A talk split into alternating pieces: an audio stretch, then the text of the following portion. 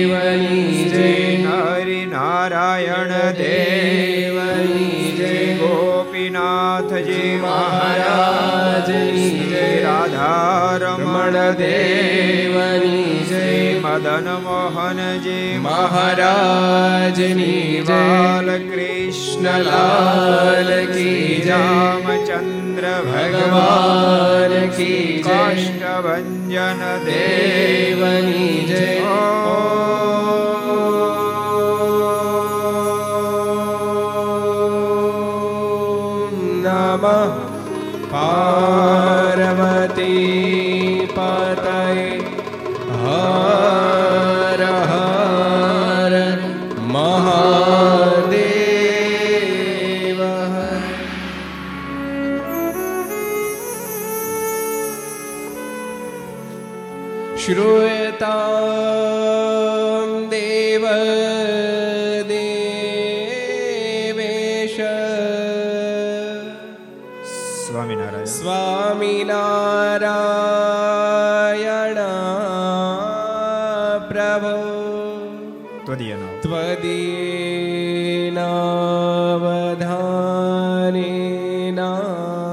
कथयिषे कथयिषे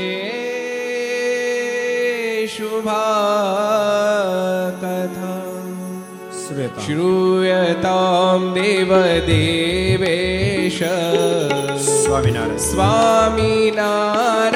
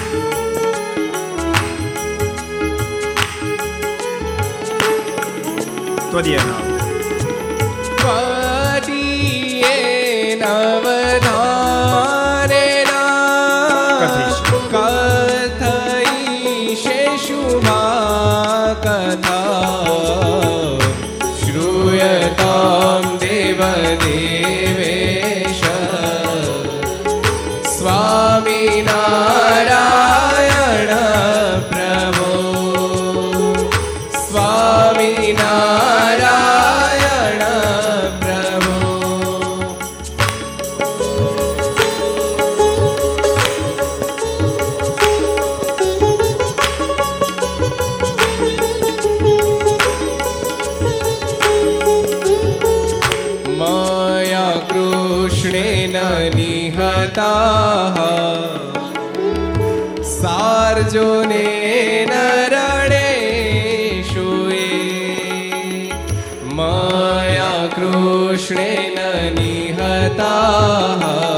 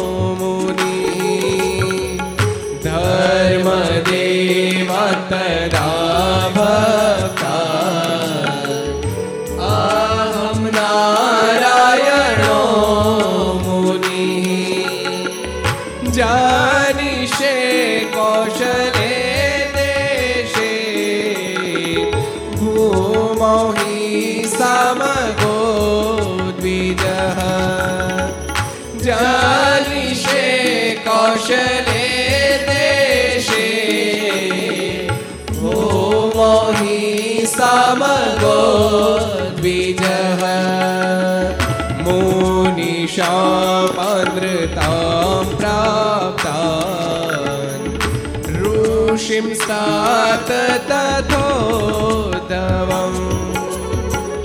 મોનિશાપાનૃતામ પ્રાપ્તા ઋષિંસાત તથોદવમ તતો વીતા સુર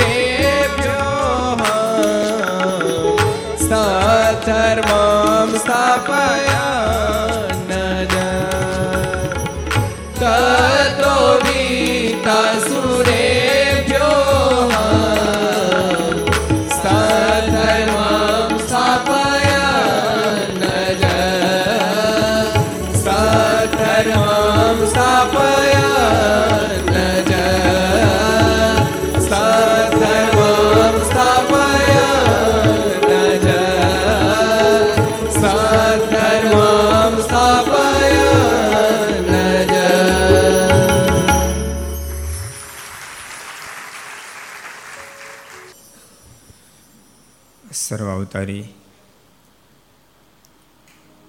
ઈષ્ટદેવ ભગવાન સ્વામિનારાયણ મહાપ્રભુની પૂર્ણ કૃપાથી નવસારીના આંગણે બાંસુરિયા સાંસ્કૃતિક ભવન સૌરાષ્ટ્ર લેવા પટેલ સેવા સમાજ નવસારી એમના આંગણે વિક્રમ સંવત બે હજાર સત્યોતેર જેઠવદામાં શુક્રવાર તારીખ નવ સાત બે હજાર એકવીસ ચારસો ને અડસઠમી ઘરસભા અંતર્ગત Shri Hari Charitra Chintamani Aastha Bhajan channel Laksh channel Kartavya channel Sardar Katha YouTube Laksh YouTube Kartavya YouTube Gharsabha YouTube Aastha Bhajan YouTube વગેરેના માધ્યમથી ઘેરે બેસી ઘરસભાનો લાભ લેનારા સર્વે ભાઈક ભક્તજનો સભામાં ઉપસ્થિત સર્વે પૂજ્ય સંતો, પાર્ષદો, સમાજના વરિષ્ઠ સજ્જનો, અન્ય સર્વે ભક્તજનો બધાને ખૂબ એતથી જાતે કે જય સ્વામિનારાયણ, જય શ્રી કૃષ્ણ, જય શ્રી રામ, જય હિન્દ, જય ભારત. કેમ છો બધા? મોજમાં? મોજમાં જ રહેવું.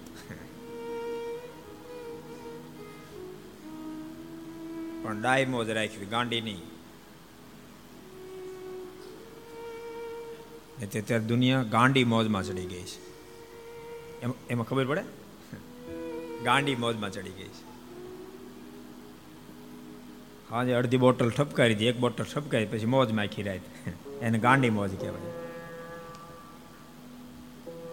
એવી મોજમાં રહો, એવી મોજમાં રહો. જેમાં જ તમારો આલોકી સુધારી દે બાપ. જેમાં જ તમારો પરલોક પણ સુધારી દે મોજ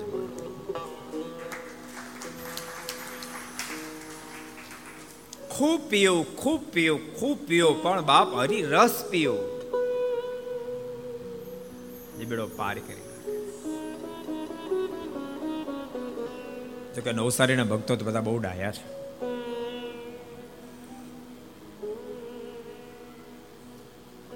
નવસારી દુનિયામાં ખ્યાત નામ છે. આખી દુનિયા ટાટા કંપનીને ઓળખે જમશેદજી તાતા. આ ધરતી પર થાય, એ કઈ નાની વાત નથી. માટે ભગવાનના ભક્તો, સદૈવને માટે દિવ્ય મોજમાં રહેવું, એ જ દિવ્ય મોજમાં રહી શકે. જે હેતુ માટે ઠાકોરજી આપણને માણસ બનાવ્યા છે બે જ હેતુ માટે ઠાકોરજી માણસ બનાવ્યા છે. એ બે હેતુના પોષણ માટે બીજા હજારો હેતુઓ સિદ્ધ કરવા પડે. પણ મુખ્ય બે હેતુ છે.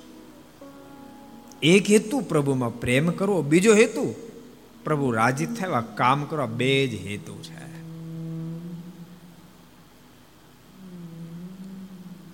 પ્રભુમાં પ્રેમ કરી શકે એ જથાબંધ સમાજ નહીં મળે. એવો જથાબંધ સમાજ નહીં મળે. બોલતાની તમને કદાચ કઠિન વાત લાગશે અથવા તો યોગ્ય કે અયોગ્ય લાગશે, પણ વાત વાસ્તવિક છે. સમાજના શ્રેષ્ઠ કાર્યો કરવા, એના કરતા પ્રભુમાં પ્રેમ કરો એ લાખ ગણું કઠિન કામ છે. કેટલું કઠિન કામ છે? સમાજના શ્રેષ્ઠ કાર્ય કર એ કઈ સહેલું તો નથી જ. એ ઘણું કઠિન કામ છે. પોતાના ઘરનું તો સૌ કોઈ કરે, બીજાનું કરે એ શ્રેષ્ઠ છે. પોતાનું સંતાન બીમાર હોય તો એને માટે તો સૌ કોઈ દોડધામ કરે, પણ પાડોશી બીમાર છે એને માટે દોડધામ કરો તો એ શ્રેષ્ઠ છે. પોતાના સંતાનો તો આખી દુનિયા ભણાવે, પણ કોકના છોકરાને ભણાવી દો એ શ્રેષ્ઠ કામ છે.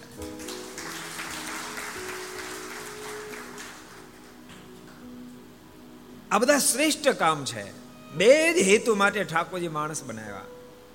પ્રભુ રાજી થવા કામ કરો બસ. અને બીજો પ્રભુમાં પ્રેમ કરો. પણ ભૂલતા નહીં. પ્રભુ રાજી કરવા જેવા જે કામ કરો એના કરતા પ્રભુમાં પ્રેમ કરો. લાખ ગણો કઠિન, લાખ ગણો કઠિન છે. બહુ કઠિન કામ છે. એ પ્રેમ પથ ઉપર તો બહુ વિરલા કોઈક જઈ શકે. આપણે કદાચ ત્યાં સુધી જઈ શકીએ, કેમ? પણ પ્રભુ રાજી થવા કામ તો કરતા રહેજો. પ્રભુ રાજી થાય કાર્યમાં તમને યશનો પણ સપોર્ટ મળશે, જેથી કરીને કાર્યનો વેગ પણ પ્રાપ્ત થશે. સમજાય છે? કોઈ પણ વ્યક્તિ સારું કામ કરે તો યશ મળવાનો છે. એ કાર્યને વેગ આપશે. માટે શ્રેષ્ઠ કાર્યો કરજો. પણ શ્રેષ્ઠ કાર્ય કરતા કરતા પ્રભુમાં પ્રેમ થયો થોડો પ્રયાસ પણ શ્રેષ્ઠ કાર્ય કર્યા પછી, શ્રેષ્ઠ કાર્ય કર્યા, ખૂબ દુનિયાએ યશ ગાયો, ખૂબ વાહ વાહ કરી, પણ વાહ વાહને પ્રાપ્ત કરી, હારોને પહેરી, ઘેરે આવ્યા પછી પ્રભુને પ્રાર્થના કરજો, કૃપાનાથ, આ જે કાંઈ પ્રાપ્ત થયું બધું જ તારું હતું, આમાં મારું કાંઈ નથી. તે જ મારા હાથે કાર્ય કરાયું, જેના વળતરમાં તે યશ અપાયો. તો મારા પર તે મહેરબાની કરી છે. યશ પ્રાપ્ત થયેલા શ્રેષ્ઠ શ્રેષ્ઠ તું મારી પાસે કાર્ય કરાવી રહ્યો છો. એ તારી જ કૃપા પ્રસાદ છે. તો થોડોક મને તારામાં પ્રેમ પણ થાય, એ પણ થોડી કૃપા દ્રષ્ટિ કરશે. એ પ્રભુને પ્રાર્થના કરી. મને તારામાં પ્રેમ થાય. હમણાં ઘણા દાડાથી પ્રભુમાં અગાધ જેને પ્રેમ છે. એવા ભગવાનના ભક્તોની કહાનીઓ ચાલે છે.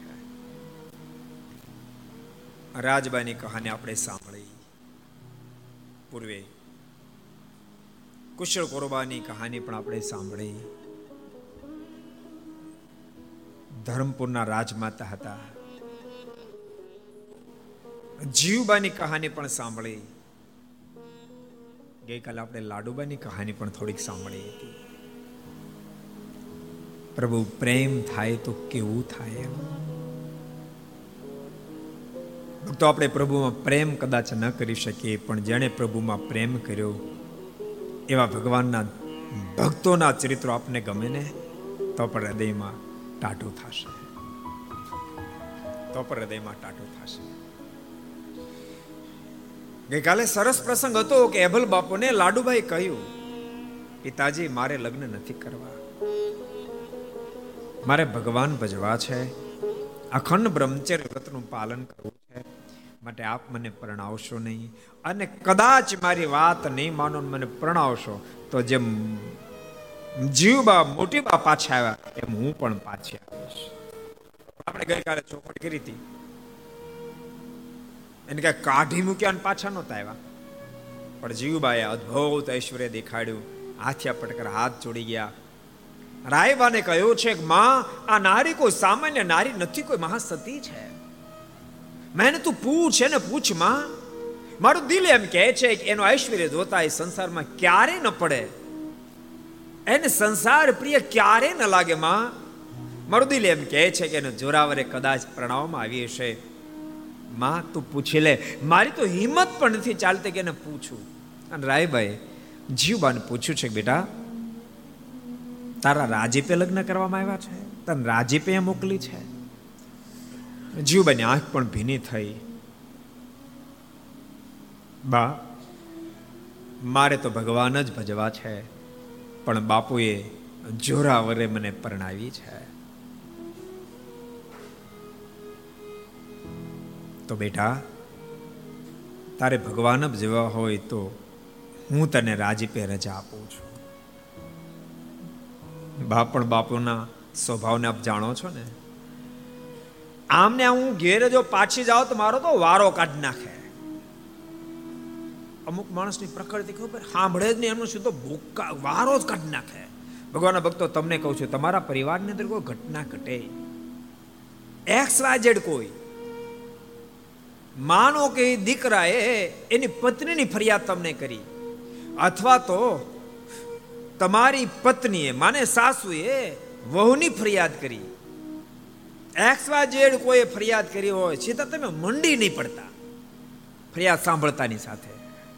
જેની ફરિયાદ આવી છે, એને પણ સાંભળવાની તસ્દી થોડીક લેજો. હમણાં તમને? સમજાય છે? જેની ફરિયાદ આવી, એની પણ તસ્દી તમે થોડીક લેજો. દીકરાને વહુ તરફથી તમારા પત્ની માને એના સાસુએ ફરિયાદ કરી, વહુ આમ કરે, વહુ આમ કરે, વહુ આમ કરે છે. સીધું ડિસિઝન નહીં લઈ લેતા. પુત્ર વધુને સાંભળજો. પુત્ર વધુ તમને ફરિયાદ કરે તો તમારા પત્ની એને પણ સાંભળજો. બેને સાંભળ્યા પછી તમે ડિસિઝન લેજો. ઘણી ફેરી માણસ એ હા હા વનવેશ થઈ સૌ વનવેશ થઈ જાય અને એકનું સાંભળે એ કે સાચું હોય બાકી બધાનું ખોટું. હજારો માણસો કે બધા જ ખોટા, એક જ સાચું, એવું નહીં માનશો. થોડી બુદ્ધિને ચલાવશો જીવભાઈ કહ્યું છે, બાપ, બાપુની પ્રકૃતિ સ્વભાવ જાણો છો. મને સાંભળશે નહીં બોથરાટી બોલાવા મળશે સીધી. માટે મારા પર કૃપા કરો. રાયભાઈ પત્ર લખી આપ્યો અને માણસને આપ્યો. અને માણસને ભલામણ કરી, તું આ જીવબાને ગઢપુર મુકતા આવ્યો પણ એભલ બાપુ એને વઢે પહેલા પત્ર આપી દેજે. અને વઢવા જાય તો એમ કહેજો પહેલા પત્ર વાંચો, પછી વઢજો. અને પત્ર સરસ લખી આપ્યો કે તમે તો ભાગ્યશાળી છો ધન્ય ભાગ્ય છો. તમારી ઘેરે મહાન સતી નારીએ જન્મ ધારણ કર્યો છે. એ કોઈ સામાન્ય નારી નથી. વગેરે વગેરે વગેરે વગેરે બધું લખ્યું. એ ભૂલબાપ પહેલા તો વેલું ભાડ્યું ને લાલ પીળા થઈ ગયા છે. અમુક અમુક માણસ તાબડ તૂપ તપી જાય. એકદમ આમ તુરંત તપી જાય એમ. કારણ ક્યારેક ક્યારેક બહુ સામાન્ય કારણ માટે એટલા બધા તપી જાય, એટલા બધા તપી જાય, એને ટાઢા કરવા કઠિન પડે.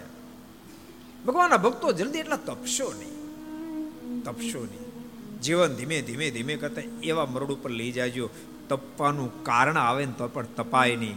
ત્યાં સુધી લઈ જાય તપવાનું કારણ આવે તો તપાય સમજાય છે એમાં તમને? અમુક અમુક શું કહે? હું ખોટું સહન ન કરી શકું એમ. એ ખોટું ન સહન કરી શકું ને, એમ બોલનારો પોતે નેવું ટકા ખોટો હોય, પોતે નેવું ટકા ખોટો હોય. એલા તારું બધા ચલાવી લે છે. શું કામ સંઘર્ષ કારણ એનાનો ઊભો કરો? શું કામ સંઘર્ષ ઊભો કરો છો? એબલ બાપુ તો લાલ પીલા થઈ ગયા પણ પહેલા વેલડે હાંકનાર ખેડૂતે એને સંભાળી લીધા બાપુ પછી લાલ પીળા થાય પેલા પત્ર વાંચો. અને પત્ર વાંચ્યો એબલ બાપુ ટાટા હેમ થઈ ગયા. પોતાની દીકરી પ્રત્યે ભાવ થઈ ગયો.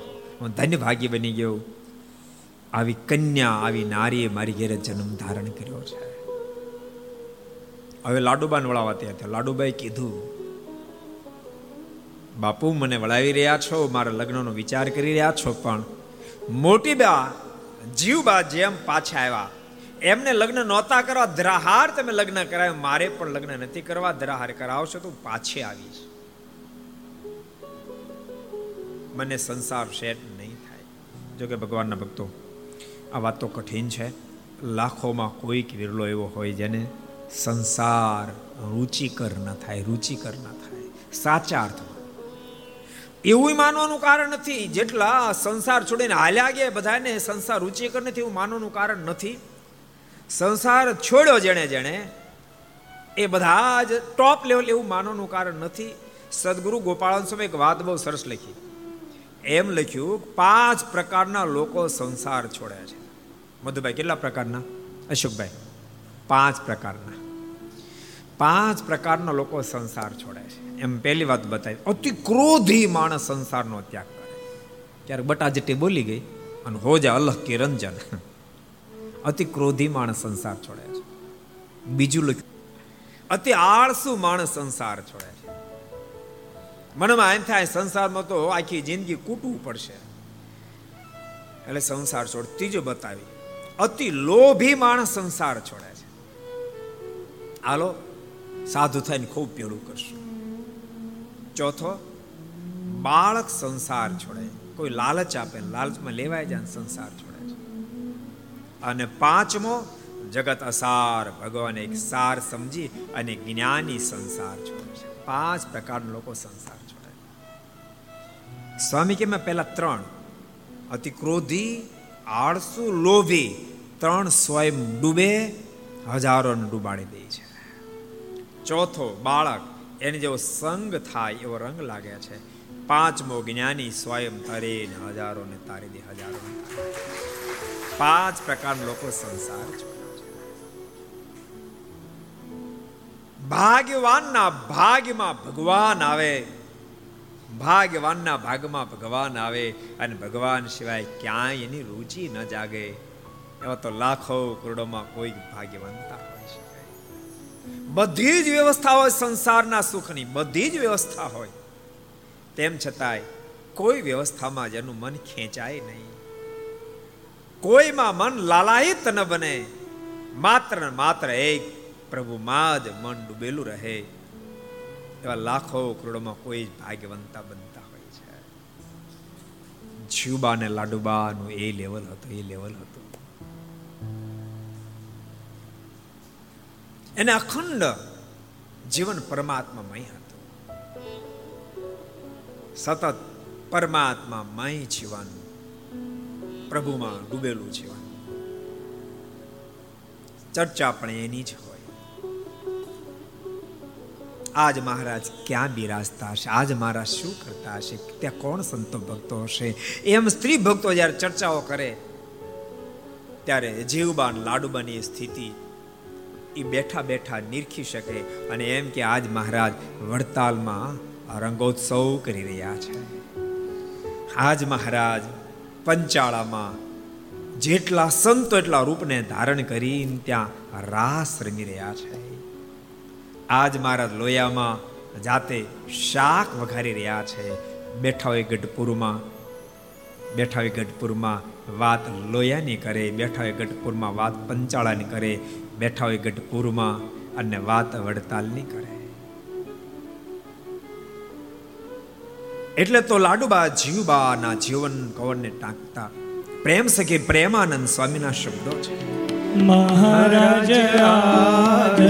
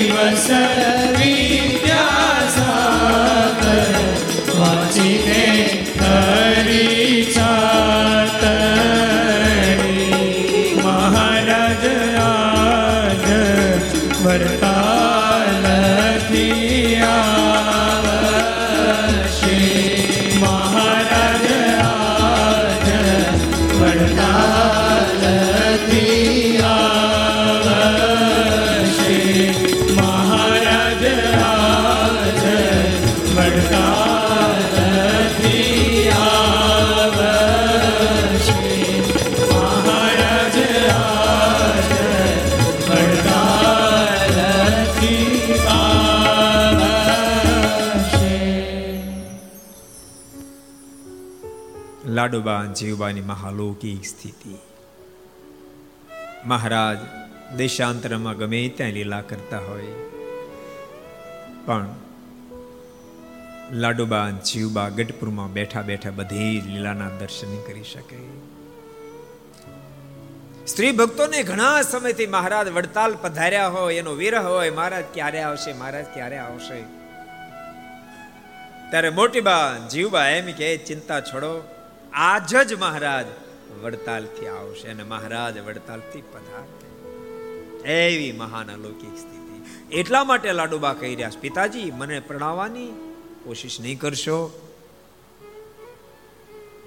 આ ધરતી પર હું કોઈ દેહધારીને પ્રણવ માટે આવી નથી. મારું મન તો બસ પ્રભુમાં લાગી ગયું છે. જેમ ભાઈ મીરા કહેતા એસી લાગી લગન, મીરા હો ગઈ મગન. વો તો ગલી ગલી ગીત ગાને લગી. એનું મન જેમ પ્રભુ કૃષ્ણમાં લાગી ગયું તો એમ લાડુબા જીવબાનું મન ભગવાન શ્રી હરિમાં લાગેલું અખંડ રહેતું. ભગવાનના ભક્તો ફરી ફરીને કહું છું, થોડીક કોશિશ કરજો, થોડીક કોશિશ કરજો. પ્રભુમાં થોડો પ્રેમ થાય, પ્રભુમાં થોડો પ્રેમ થાય. યાદ રાખજો ભગવાન રાજી થવા કાર્યો કરશો, તમને જરૂર આનંદ આવશે. જીવનમાં નહીં હોય, કુટેવની હોય, કુલક્ષણની હોય તો જરૂર આનંદ આવશે. તમારા હાથે થોડા સારા કાર્ય થશે તો જરૂર આનંદ આવશે. પણ ભૂલશો નહીં. પ્રભુ, પ્રેમનો આનંદ એ બધા કરતા અબજો ગણો અધિક છે. જેમ દ્રષ્ટાંત આપો તો, જેમ ગાયનું નાનું વાછરું એ ગાયને ગમે ત્યાં માથું મારે તો એને સુખ આવે, વાત્સલ્ય ભાવનું સુખ આવે, આનંદ આવે. નાનું વાછરું, ગાયને ગમે ત્યાં માથા મારતો તેને આનંદ આવે. પણ ભૂલતા નહીં, માથું મારતા મારતા મારતા એ ગાયનો આછળ મોઢામાં આવી જાય દૂધની છેડો છૂટે એનો જે આનંદ છે, અત્યાર સુધી મારેલા બધા માથા કરતા અનેક ગણો અધિક આનંદ. એમ પ્રભુ પ્રેમનો આનંદ મહાલૌકિક છે. માટે ભગવાનના ભક્તો પોસાય તે ક્ષેત્ર હોય. પ્રભાત કાળે સ્નાન કરી પાંચ, દસ, પંદર ભગવાનને માળા કરશો. પરમાત્માનું નામ રટન કરશો જ્યાં તમારી નિષ્ઠા હોય, સ્વામિનારાયણ સ્વામિનારાયણ સ્વામિનારાયણ, રાધે કૃષ્ણ રાધે કૃષ્ણ રાધે કૃષ્ણ, સીતારામ સીતારામ સીતારામ, જ્યાં તમારી નિષ્ઠા હોય. પ્રભુનું નામ રટન લેજો, કરજો, પછી કદમને ઉઠાવશો મોટો ફાયદો એ થશે, બુદ્ધિ એટલી બધી સ્વચ્છ બની જશે, પછી તમે જે જે ડિસિઝન લેશો, એ ડિસિઝન સહી અર્થમાં સાચા ડિસિઝનો સાબિત થશે. બહુ મોટો ફાયદો થશે. એટલે ભગવાનના ભક્તો પ્રભુમાં પ્રેમ કરવાનું ભૂલી નહીં જતા. એ મારી તમને બધાને ખાસ ભલામણ છે. લાડુબા જીવબાનો પ્રેમ, બહુ અગાધ પ્રેમ છે. જે કે ભારત દેશ તો પ્રેમનો દેશ છે. શેનો દેશ પ્રેમનો દેશ છે.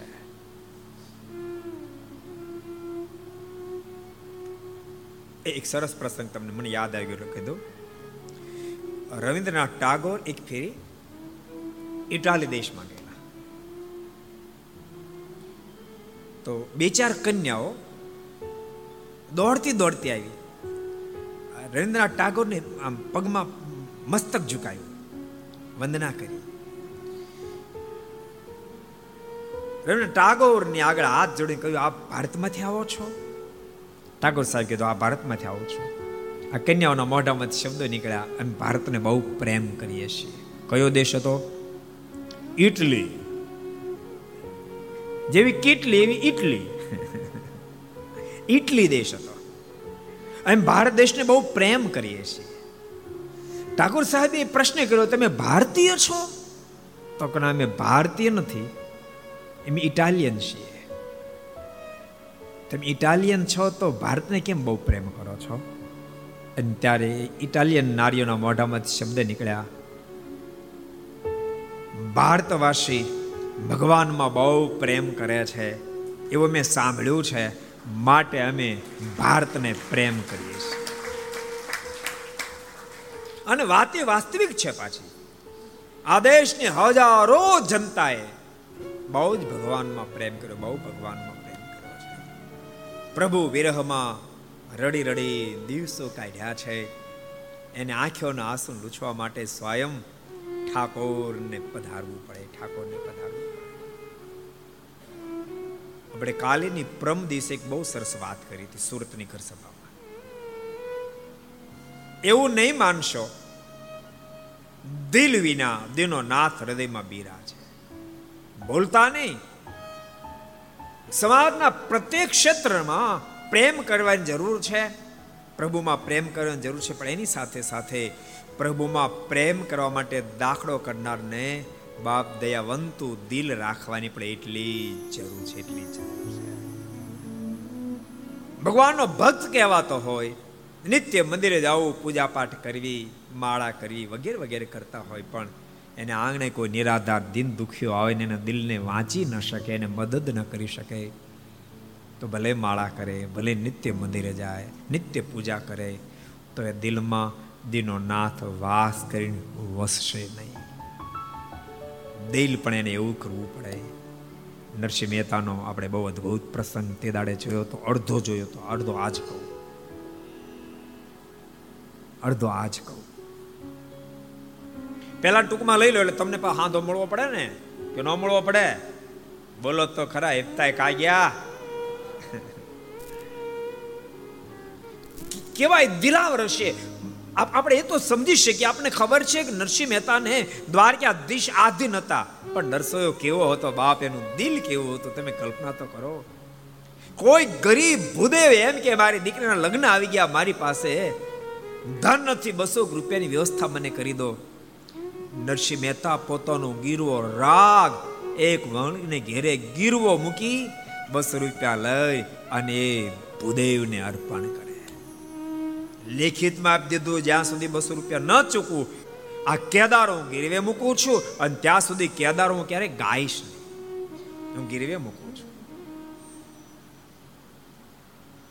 અને એમણે તો ગીરવે મૂક્યો, ભૂદેવના ભલા માટે મૂક્યો, પણ સમાજના કેટલાય લોકોને ખબર પડી કે નરસિંહ મહેતાએ કેદારો ગીરે મૂક્યો. હવે કેદારો ગાઈ નહીં શકે અને ભગવાને એને વચન આપેલું તું, જ્યારે જ્યારે કેદારો ગાઈશ, ત્યારે ત્યારે હું તને દર્શન દેવા માટે આવીશ. તારું પોસાય તેવું સંકટ હશે તો ટાળી નાખીશ. ભગવાન વચન આપ્યું. એટલે જ્યારે જ્યારે આપત્તિ વિપત્તિ આવે, નરસિંહ મહેતાના મુખમાંથી કેદાર રાગને બે ચાર કડીઓ જ્યાં નીકળે, ત્યાં ઠાકોરજી આવી જાય. મામેરું પૂરી જાય ને શ્રાદ્ધ હરકું કરી જાય. પણ કેદારો ગીરવે મુકાયો. એ દ્વેષેલા લોકોને ખબર પડે. ભગવાન ભક્તો એક વાત તમને કહું, એવું નહીં માનતા ને તો દુઃખી થઈ જશો કે હું આવું સરસ જીવન જીવું છું, કેટલું સરસ કામ કરું છું. તેમ છતાં લોકો મારો વિરોધ કરે છે. એ વિચાર કરશે તમે દુઃખી થઈ જશો ને તમે સારા સારા કામ કરતા બંધ થઈ જશો. સમજાય છે? તમે એવું માનો છો? કોઈ સારું કામ કરે, બધાની પ્રશંસા જ કરે. પ્રશંસા કરે એવો શ્રેષ્ઠ સમાજ હશે. પ્રશંસા કરશે ને કામની કદર કરશે. પણ બધા કામની કદર કરે એમ નહીં માનતા. ટીકા કરનારો સમાજ રેડી જ બેઠો હશે. રેડી જ બેઠો હશે.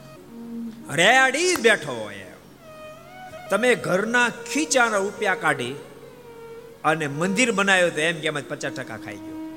તમે રાત દાડો દાખલો કરી હોસ્પિટલ કરો, તમે કોલેજ કરો, સ્કૂલ કરો, સમાજની કોઈ પણ શ્રેષ્ઠ પ્રવૃત્તિ કરો તોય પણ ટીકા કરનારો સમાજ રેડી જ હશે. રેડી જ હશે. બેન પચાવી જાજો. તમારી પ્રશંસા કરનારો સમાજ હશે.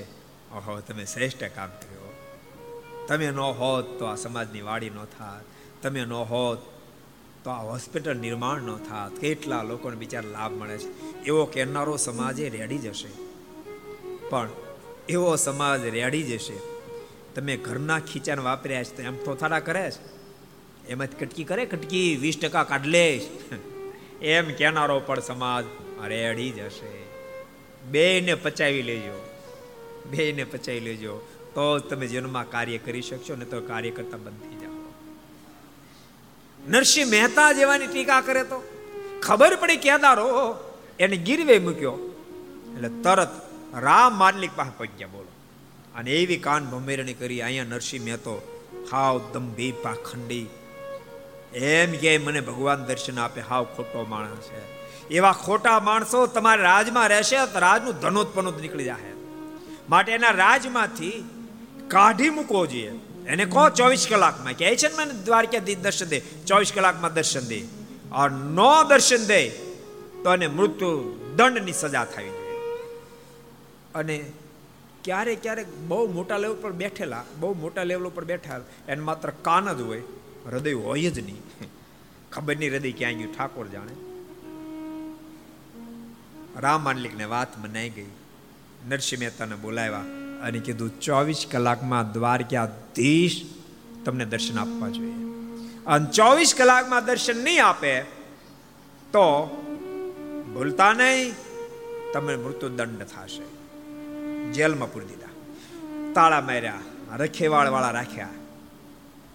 એટલે બધા તો રાજીના રેડ થઈ ગયા.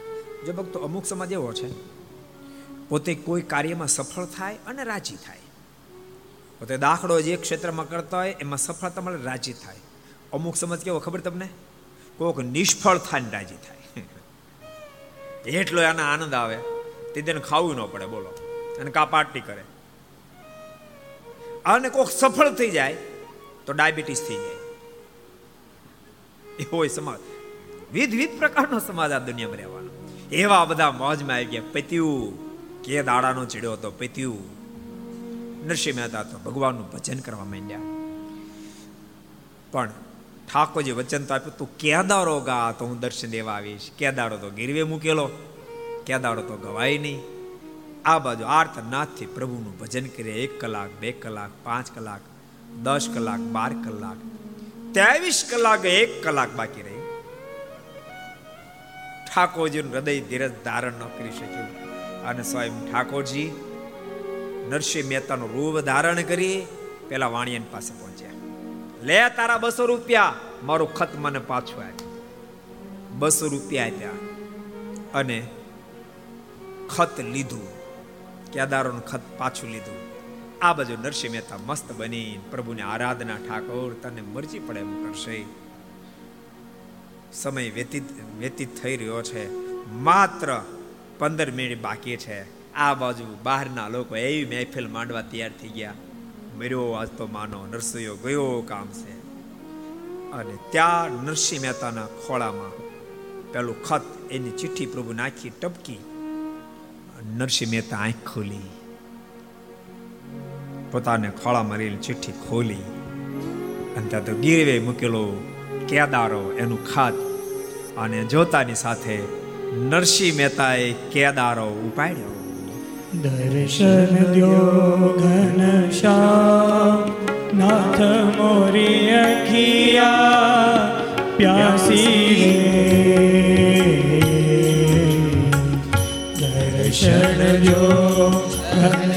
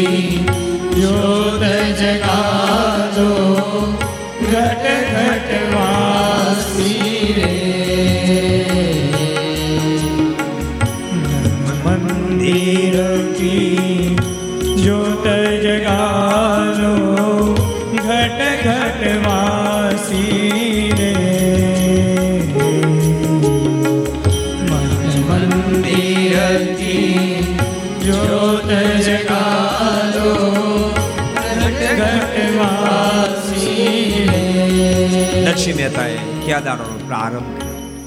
અને કેદારોનો અવાજ બહાર સંભળાયો. બધા દોડતા આવ્યા. અનરસો કેદારો કા બોલે?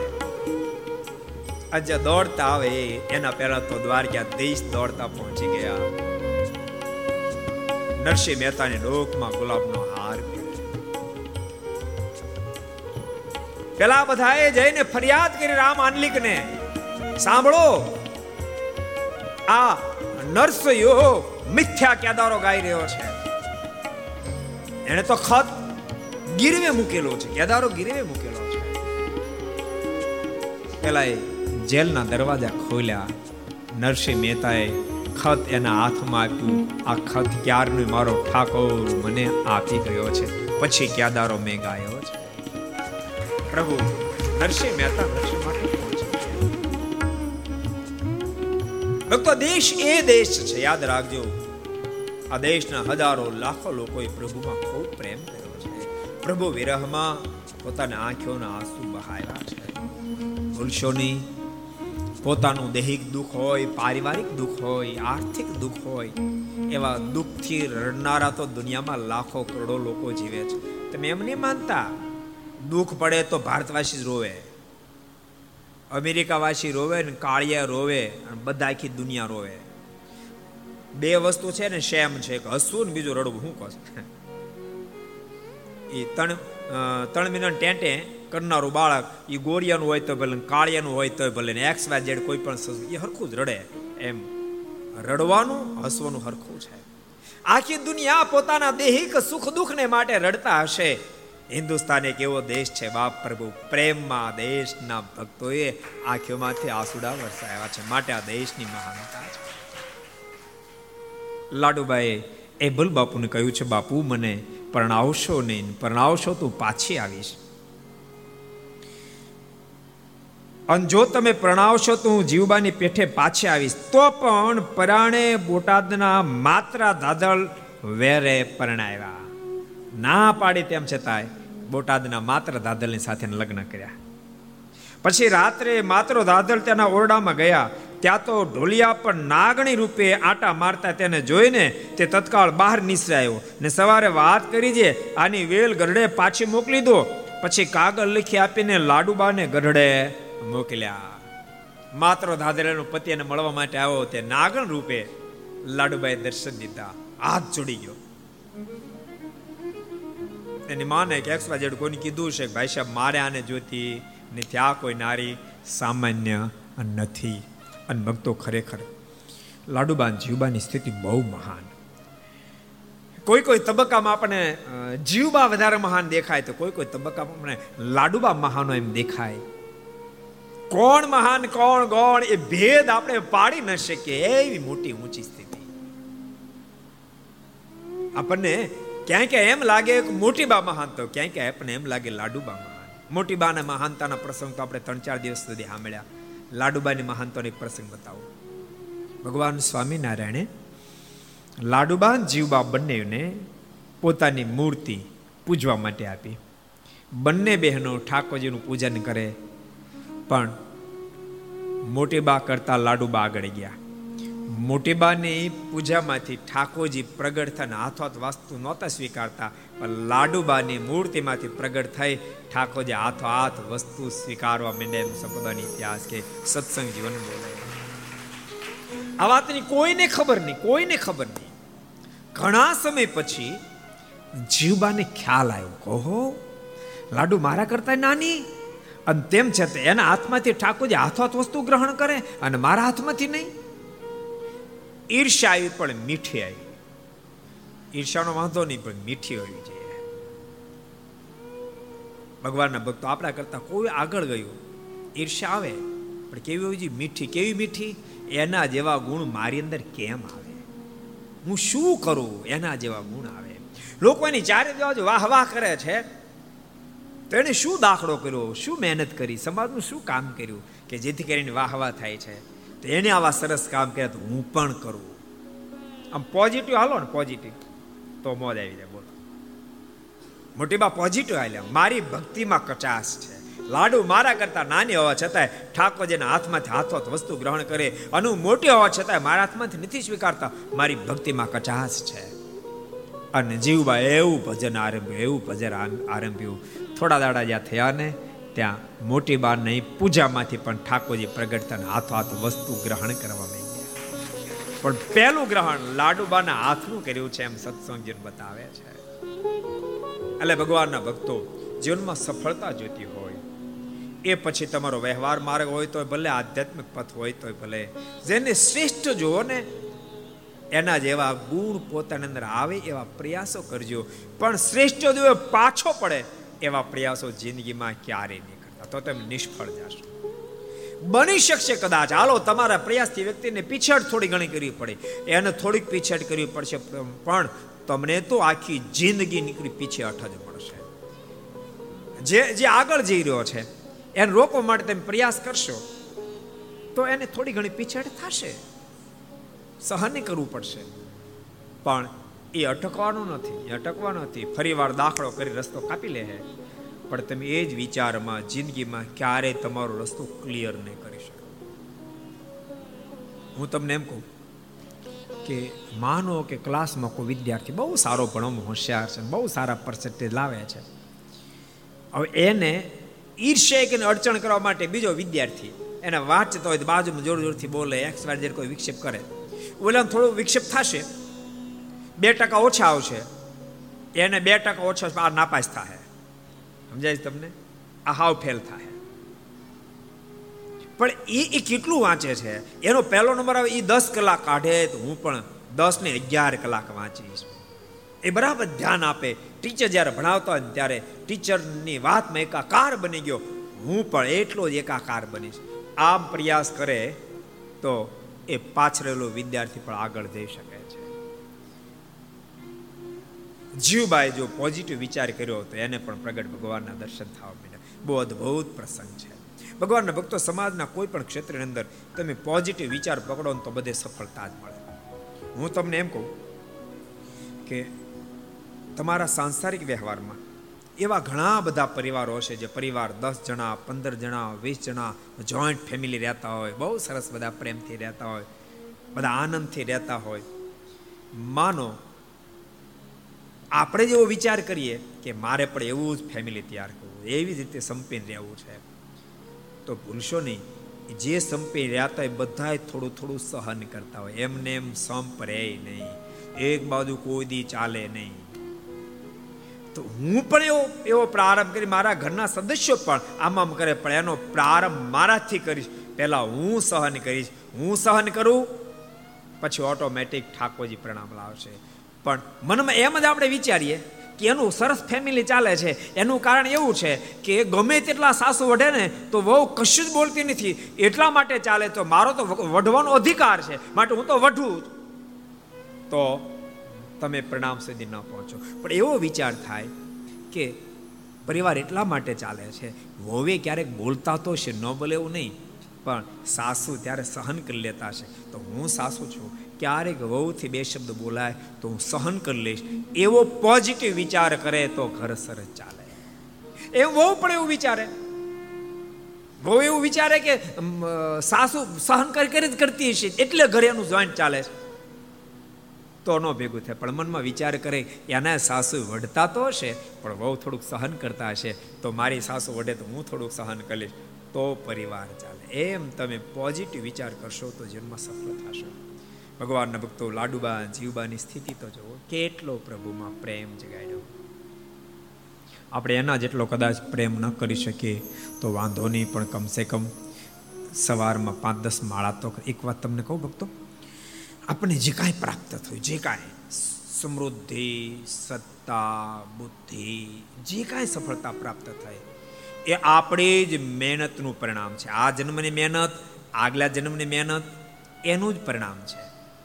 એ બેલેન્સ છે એટલે બેંકમાં કોઈના પચાસ લાખ મળે ગમે ત્યારે ચેક લગે, પાંચ હજારનો, દસ હજારનો, પંદર હજારનો, પચીસ હજાર, પચાસ હજાર, પચાસ લાખ પડે એનો ચેક પાસ જ થવાનો. પણ એ ચેક ક્યાં સુધી પાસ થઈ રાખશે? પચાસ લાખનું બેલેન્સ છે ત્યાં સુધી. જેવું બેલેન્સ પૂરું થાય, પછી એક રૂપિયાનો ચેક એનો પાસ ન થાય. એમ ભૂલતાની અત્યારે આપણા બધા ચેક પાસ થઈ જાય છે. આપણે જ્યાં હાથ નાખીએ ત્યાં સફળતા જ્યાં હાથ નાખીએ ત્યાં સફળતા. આપણું આગલું બેલેન્સ છે. એ ચેક કાંઈ માટે પાસ કરતા જ રહેવા હોય તો બેલેન્સ પાછું ઉમેરતું જવું પડે. તો કાંઈ માટે ચેક પાસ પાસ પાસ થાય. સમજાય દ્રષ્ટા સમજાય એમ આગલા જન્મનું બેલેન્સ આ જન્મે પણ. સારા કાર્ય કરો, ભગવાનનું ભજન કરો. બેલેન્સ થાય એવું કરતા રહો, તો આખી જિંદગી તમારા ચેક કોઈ રિટર્ન નહીં ફરે. તમે જ્યાં હાથ નાખશો ત્યાં સફળતા મળશે. ઠાકોરજીના પ્રસન્નતાના પાત્ર બનશો. માટે ભગવાનના ભક્તો બધાને મારી ભલામણ છે, ખૂબ દિવ્ય જીવન જીવજો. ભગવાનમાં ખૂબ પ્રેમ કરશો. લાડુબા જેમ ભગવાનમાં પ્રેમ કરી ગયા આપણે પણ પ્રેમ કરી શકીએ છીએ. ઘણા લોકો એમ મને લાડુબા કરી ગયા પ્રેમ. મીરાબાઈને પ્રેમ થઈ શકે, નરસિંહ મહેતા આપણે થોડો થાય. પણ એક વાત યાદ રાખજો, ઠાકોરજી પ્રત્યેક વ્યક્તિને આ ધરતી પર માણસનો દેહ આપે ને, ત્યારે પ્રેમ રૂપી બેલેન્સની સાથે જ આપે છે. કાં તો એ પ્રેમનો આપણે સદવ્યય નથી કરતા અને કાં તો પ્રેમ રૂપી ખજાનાને ખોલતા જ નથી. એમને પડ્યો રહે છે, એમને મરી જાય છે. આપણી પાસે આપણે પ્રેમ રૂપી બેલેન્સ છે જ ઠાકોરજીએ ખજાની સાથે જન્મ આપ્યો છે. મારી વાત ન મને, તમે ટ્રાય કરજો. ક્યારેક ઘરમાં એકલા બેઠા હોય, ઠાકોરજીની મૂર્તિ રાખજો. એ પરમાત્માની આંખની સાથે તમારી આંખને મેળવજો. અને ઠાકોરજીને હાથ જોડીને કહેજો, હે ઠાકોર, મને તમારામાં ખૂબ પ્રેમ છે, મને તમારામાં બહુ પ્રેમ છે, મને તમારામાં બહુ પ્રેમ છે. તમે એક વાર, બે વાર, ત્રણ વાર, પાંચ વાર, પંદર વાર, પચીસ વાર જ્યાં બોલશો, હૃદય ગદગદિત થવા મળશે આંખમાંથી ટપ ટપ ટપ આંસુ પડવા મળશે તેથી ખબર પડશે કે મારી પાસે પણ પ્રેમરૂપી ખજાનો છે જ, એનો ઉપયોગ હું નથી કરતો. માટે ભગવાનના ભક્તો બધા જેટલા અહીંયા બેસીને સાંભળો છો, ઘેરી બેસીને ઘર સભા સાંભળો, બધાને કહું છું, પ્રેમરૂપી ખજાનો ખોલજો, એનો સદવ્યય કરજો. આમ કરવાથી તમારો વ્યવહાર અટવાઈ નહીં જાય, ઉલટાનો વધારે સરસ ચાલશે લોકો ડરે છે બહુ કે આપણે જો ભજનને માર્ગે જઈએ, ભગવાનના પ્રેમને માર્ગે જઈએ, મંદિર વગેરે જવા મળીએ તો પછી આપણે આપણી ઇમેજ ડાઉન થાય ડાઉન નહીં થાય અપ થાય ડાઉન નહીં થાય અપ થાય ટેન્શનમાં નહીં આવતા. પ્રભુમાં પ્રેમ કરજો. એ શબ્દની સાથે ઘડિયાળનો કાંટો નિજ સ્થાને માટે ભક્તો આજની ઘર સભાને આપણે વિરામ આપશો. એક નાનકડો પ્રસંગ કરીને મારી વાણી વિરામ આપી એક જ મિનિટનો. ભગવાન બુદ્ધે એના શિષ્યોને કીધું કે તમે લોકોને ધર્મ ઉપદેશ આપો. બધા શિષ્યો ધર્મ ઉપદેશ આપતા. એમાં એક આનંદ નામનો શિષ્ય. અને એક ભિખારી મળ્યો. ભિખારીને કીધું, તો ભગવાન ભજશો? પહેલાં ના પાડે. સત્શાસ્ત્ર તે વાંચ્યા છે કોઈ તક નહીં. તું સત્સંગ કરશો પેલો કે નહીં? તો બે શું તને સત્સંગ કરો? બે કલાક વાતો કરી. પછી કીધું, આમ જ તને કશું યાદ રહ્યું પેલો કે નહીં? અને આનંદનો મગજ ફાટી ગયો. ભગવાન બુદ્ધની પાસ જઈને કે તમે કહો છો લોકોનો ઉપદેશ આપશો રાખ ઉપદેશ આપ્યો, ઓલા બે કલાક મેં ઉપદેશ આપ્યો. એક શબ્દ યાદ ન રાખ્યો. ભગવાન બુદ્ધે કે મારી પાસે મોકલ. ભગવાન બુદ્ધ પાસે લાવવામાં આવ્યો, પણ ભિખારી ચિત્રે હાળ સ્થિતિ. પેટ અને વાહ બે એક થઈ ગયેલા. ભગવાન બુદ્ધે એને પહેલો પ્રશ્ન કર્યો તે ભોજન કર્યું છે? પહેલા આંખમાં આંસુ ભરાણા. બે દાડાથી ભોજન મળ્યું નથી. પહેલા ભગવાન બુદ્ધને ભોજન કરાવ્યું અને પછી કીધું, જો આ માણસનો દેહ મળ્યો છે, એ ભગવાન ભજવા માટે મળ્યો છે, માટે ભગવાન ભજશે પહેલા કીધું, જરૂર ભજીશ. અને આનંદનો મગજ ગયો. આનંદ કે માળો, મૂરખ? મેં બે કલાક ઉદ્દેશ આપ્યો તો એક શબ્દ ના સાંભળ્યો. તમે કીધું, તરત સ્વીકારવા તૈયાર થયો. ત્યારે ભગવાન બુદ્ધ બોલ્યા સાંભળ એ મૂરખ નથી, મૂરખ તું છો. એને પેલા ભગવાન ભજવાની વાત કરવાની જરૂર નથી પેલાનું પેટ ભૂખ્યું હતું, એને પૂરું કરવાની જરૂર હતી, એને ભરવાની જરૂર હતી. એમ ભક્તો અમે સમજી શકીએ છીએ.